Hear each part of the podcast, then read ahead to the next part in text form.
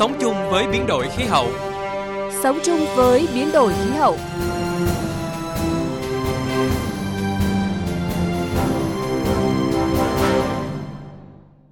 Xin chào quý vị và các bạn.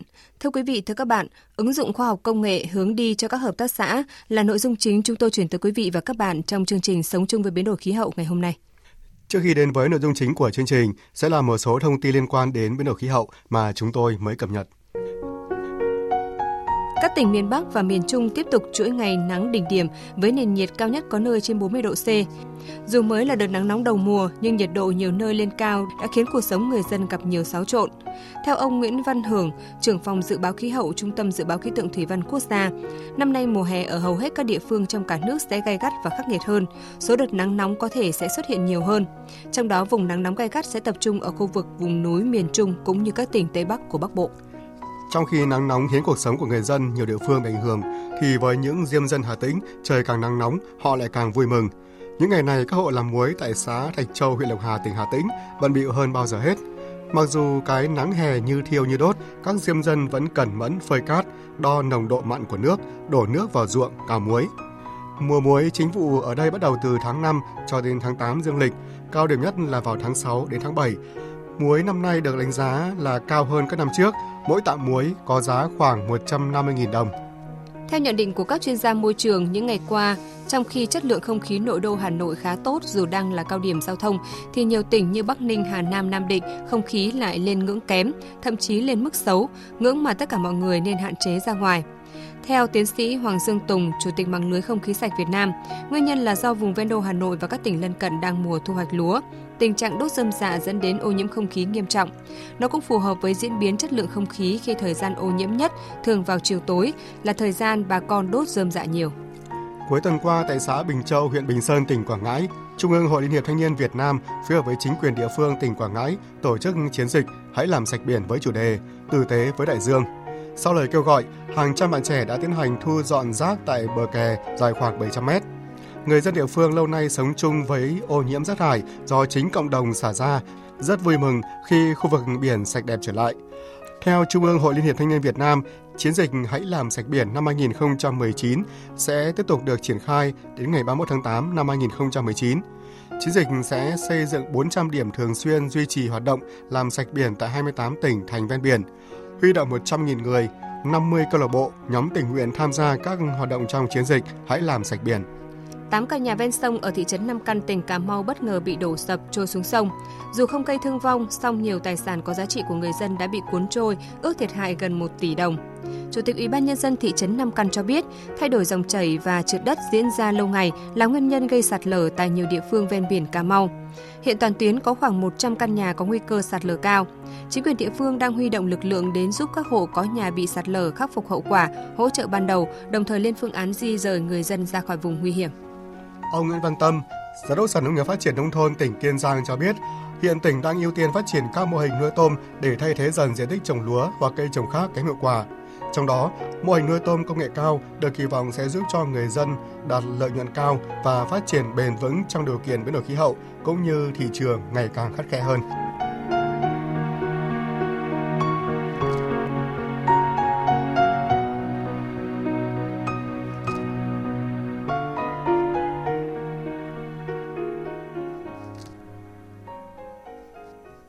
Thưa quý vị và các bạn, trong giai đoạn hiện nay, trước sức ép cùng sự cạnh tranh ngày càng gay gắt trên thị trường, đòi hỏi sản phẩm nông sản của các hợp tác xã phải được nâng cao cả về năng suất lẫn chất lượng và ứng dụng khoa công nghệ vào sản xuất được xem là một hướng đi mang lại hiệu quả tích cực.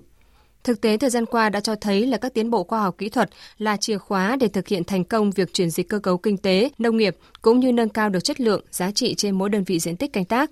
Đây cũng là yếu tố quan trọng để có thể tổ chức và phát triển sản xuất theo chuỗi liên kết giải quyết công an việc làm cho hơn 2.000 hộ xã viên với nghề chăn nuôi bò sữa, Hợp tác xã Nông nghiệp Everground, thường được gọi là Hợp tác xã bò sữa Sóc Trăng, đã duy trì và mở rộng trong suốt thời gian qua, dù phải đối mặt với không ít khó khăn. Một trong những kinh nghiệm được ban lãnh đạo hợp tác xã chia sẻ đó là tăng cường ứng dụng khoa công nghệ vào sản xuất nhằm giảm chi phí đầu vào và tăng giá trị đầu ra. Phóng sự của phóng viên Đài tiếng Việt Nam giúp quý vị và các bạn hiểu rõ hơn về mô hình này. Đều đặn mỗi sáng đúng 6 giờ 15, các thành viên hợp tác xã nông nghiệp Everground lại chở sữa đến nơi thu mua để bán sữa cho hợp tác xã. Việc kiểm tra chất lượng sữa, cân đo, chuyển sữa vào các bồn bảo quản, tất cả đều theo một dây chuyền tự động khép kín, đảm bảo an toàn vệ sinh thực phẩm, đáp ứng đúng tiêu chuẩn của các công ty sữa hàng đầu Việt Nam hiện nay. Nhờ vậy, dù sản lượng sữa của các thành viên hợp tác xã khá lớn, nhưng hợp tác xã đều đảm bảo thu mua toàn bộ. Và cũng nhờ vậy, thu nhập của các thành viên trong hợp tác xã luôn ổn định từ 10 đến 12 triệu đồng một tháng. Ông Lâm Văn Thành, một thành viên hợp tác xã cho biết. Làm khoảng 10 con, một con được 5 triệu mấy. Hôm giờ hợp tác xã với bò cũng đỡ, cũng lời. Bán cho hợp tác xã. Thức ăn gì đó nó rẻ hơn ở ngoài. Mà thức ăn ở hợp tác xã cũng chất lượng hơn, yên tâm.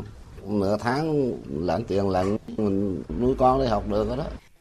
Tham gia hợp tác xã, các thành viên được hỗ trợ hàng loạt dịch vụ tốt nhất như gieo tinh nhân tạo, cải thiện chất lượng con giống, khám và điều trị các bệnh trên bò sữa, hướng dẫn kỹ thuật trồng cỏ, các giống cỏ, hướng dẫn kỹ thuật chăn nuôi bò từng giai đoạn, cung cấp thức ăn tinh, thuốc thú y, cung cấp máy vắt sữa, máy cắt cỏ. Tất cả các dịch vụ này đều được trả chậm qua tiền sữa từ 1 tháng đến 3 năm và không phát sinh lãi suất trên dư nợ. Theo anh Trần Sương, xã Thạch Thới An, huyện Trần Đề, tỉnh Sóc Trăng, đây là điều kiện hết sức thuận lợi giúp cho người chăn nuôi yên tâm sản xuất, phát triển kinh tế. Vô hợp tác xã ký hợp đồng thì lại nhiều rồi. Nếu mà bò mình có trục chặt gì là kêu hợp tác xã lại. Thì mình bán sữa cho hợp tác xã, mình khỏi lo giá, lo gì. Hợp tác xã có bao tiêu hết. Muốn hợp tác với hợp tác xã lâu dài thì mình vô hợp tác xã có lợi ích nhiều. Để giảm chi phí chăn nuôi cho các thành viên năm 2014, Hợp tác xã nông nghiệp Everground đã phối hợp với công ty cổ phần nông sản quốc tế nghiên cứu và thử nghiệm thành công các công thức cám cho bò sữa dưới sự hỗ trợ của các chuyên gia dinh dưỡng của Pháp. Sau 2 năm thử nghiệm và xây dựng nhà máy, cũng như đăng ký nhãn hiệu, sản phẩm thức ăn chăn nuôi EG79 của hợp tác xã đã đến tay bà con xã viên với chất lượng tốt, giá cả phải chăng. Nhờ sử dụng sản phẩm thức ăn chăn nuôi EG79, các bệnh chân móng trên đàn bò sữa đã giảm trên 95%, tỷ lệ viêm vú cũng giảm đáng kể. Năng suất sữa được cải thiện tăng từ 2 đến 4 lít một con, đạt năng suất bình quân từ 12 đến 13 lít một con một ngày. Anh Trần Hoàng An, giám đốc hợp tác xã nông nghiệp Evercrown cho biết, nếu được chăm sóc tốt, đúng kỹ thuật, một con bò sẽ giúp thành viên hợp tác xã có thu nhập tương đương với một hecta trồng lúa một năm. Hợp tác xã này hợp tác xã thực thụ của nông dân, khi nông dân mà góp vốn, cái vốn điều lệ rất là thấp để hợp tác xã sử dụng cái vốn góp này làm ngược lại cái dịch vụ đầu vào cho họ, tạo điều kiện tốt nhất để họ chăn nuôi và bao tiêu sản phẩm đầu ra. Ờ, chính vì vậy trong những năm vừa qua nông dân sống rất thoải mái với cái nghề này. Với hơn 90% thành viên là người dân tộc Khmer, Nhờ liên kết cộng với sự hỗ trợ kỹ thuật bài bản của Hợp tác xã Nông nghiệp Everground đã giúp cho nhiều hộ nghèo vươn lên khá giả có của ăn của để. Để hợp tác xã phát triển bền vững và nông dân có lãi nhiều hơn, trong thời gian tới, hợp tác xã đang dự kiến sẽ triển khai ứng dụng khẩu phần ăn hoàn chỉnh cho bò nhằm nâng cao năng suất, chất lượng sữa và an toàn thực phẩm. Hiện nay trung bình một con bò sữa cho khoảng 13 kg sữa một ngày một chu kỳ 10 tháng. Nếu theo khẩu phần ăn hoàn chỉnh sẽ tăng từ 16 kg sữa một ngày. Khi chất lượng đàn bò được tiếp tục nâng lên, cũng đồng nghĩa thu nhập của người chăn nuôi cũng sẽ tăng lên rất nhiều.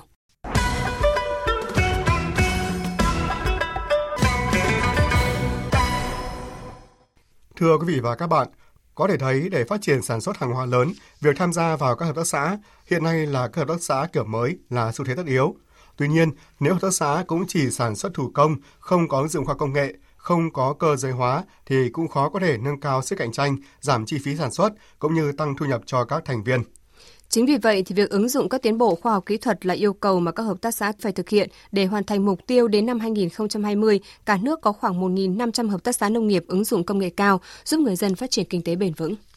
Áp dụng hệ thống tưới nhỏ giọt, xây dựng nhà lưới trong sản xuất rau, Hợp tác xã Tân Nông Phát, tỉnh Bình Dương đã tiết kiệm được rất nhiều khâu từ nhân công lao động đến nguồn nước, phân bón, thuốc bảo vệ thực vật. Mô hình cũng giúp hợp tác xã tăng năng suất, chất lượng sản phẩm, thu lãi cả tỷ đồng mỗi năm. Tại hợp tác xã Nho Evergreen Ninh Thuận là kỹ thuật bao trái bằng túi ni lông. Hợp tác xã nuôi trồng thủy sản Hòa Phong Hương Yên áp dụng công nghệ sông trong ao của Israel cho sản lượng thủy sản nuôi trồng tăng gấp 3 lần so với nuôi thông thường. Nhiều hợp tác xã trồng rau trong nhà lưới ở thành phố Hồ Chí Minh đã cho doanh thu đạt từ 120 đến 150 triệu đồng một hecta, gấp 2 đến 3 lần canh tác theo lối truyền thống. Theo ông Trần Văn Tùng, Thứ trưởng Bộ Khoa học và Công nghệ, Ứng dụng khoa học công nghệ được xem là hướng đi, là lựa chọn tối ưu của các hợp tác xã, nhất là trong bối cảnh cạnh tranh gay gắt như hiện nay, khi các yếu tố giảm chi phí, tăng chất lượng, tăng giá trị trên mỗi đơn vị diện tích canh tác là đòi hỏi cấp bách. Khi áp dụng khoa học và công nghệ, người nông dân sản xuất ra được cái sản phẩm à, đảm bảo chất lượng, thu nhập tăng lên để có thể mở rộng sản xuất, nâng cao chất lượng sản phẩm. Nếu chúng ta mở rộng ứng dụng và đưa các tiến bộ khoa học công nghệ vào với sản xuất nông nghiệp. Nó sẽ giúp cho cái đời sống của bà con nông dân ổn định phát triển cách bền vững. Thì những cái việc ứng dụng khoa học công nghệ như vậy phải được tiếp tục đẩy mạnh để có thể ứng dụng vào trong các cái sản phẩm và nhất là các sản phẩm là chủ lực. Có thể khẳng định, ứng dụng công nghệ cao sẽ giúp nông dân chủ động trong sản xuất, giảm sự lệ thuộc vào thời tiết và khí hậu, tiết kiệm tối đa các chi phí, tạo ra số lượng sản phẩm lớn, chất lượng tốt.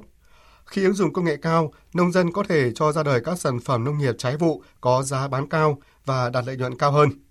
Tuy nhiên, thực tế hiện nay, trong tổng số gần 1.700 hợp tác xã nông nghiệp, mới chỉ có 193 hợp tác xã ứng dụng công nghệ cao.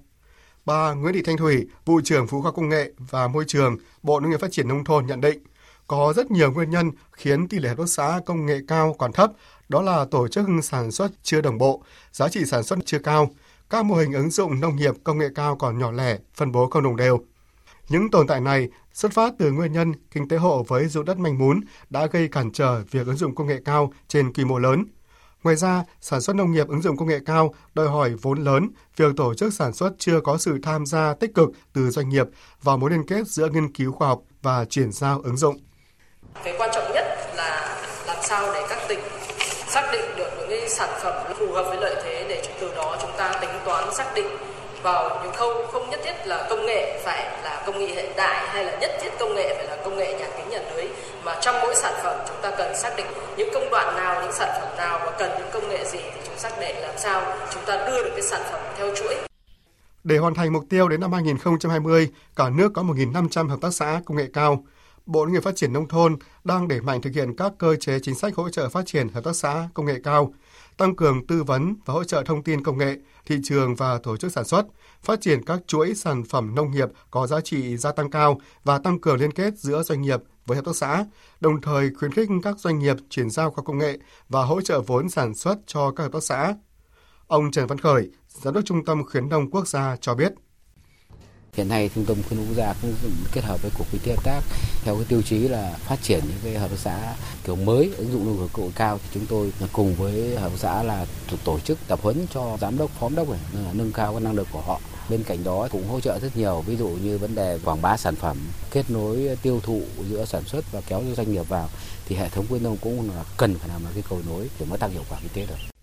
Theo Thứ trưởng Bộ Nông nghiệp Phát triển Nông thôn Trần Thanh Nam, không nên quan niệm ứng dụng công nghệ cao là phải có nhà kính, nhà lưới hiện đại hay công nghiệp hiện đại.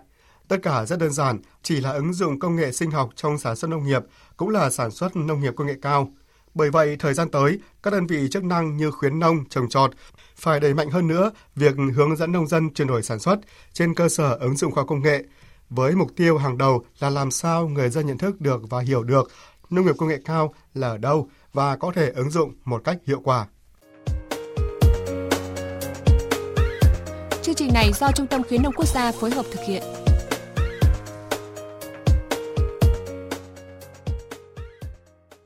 Tới đây thì thời lượng của chương trình Sống chung với biến đổi khí hậu ngày hôm nay cũng đã hết. Chương trình do biên tập viên Minh Khánh biên soạn và thực hiện.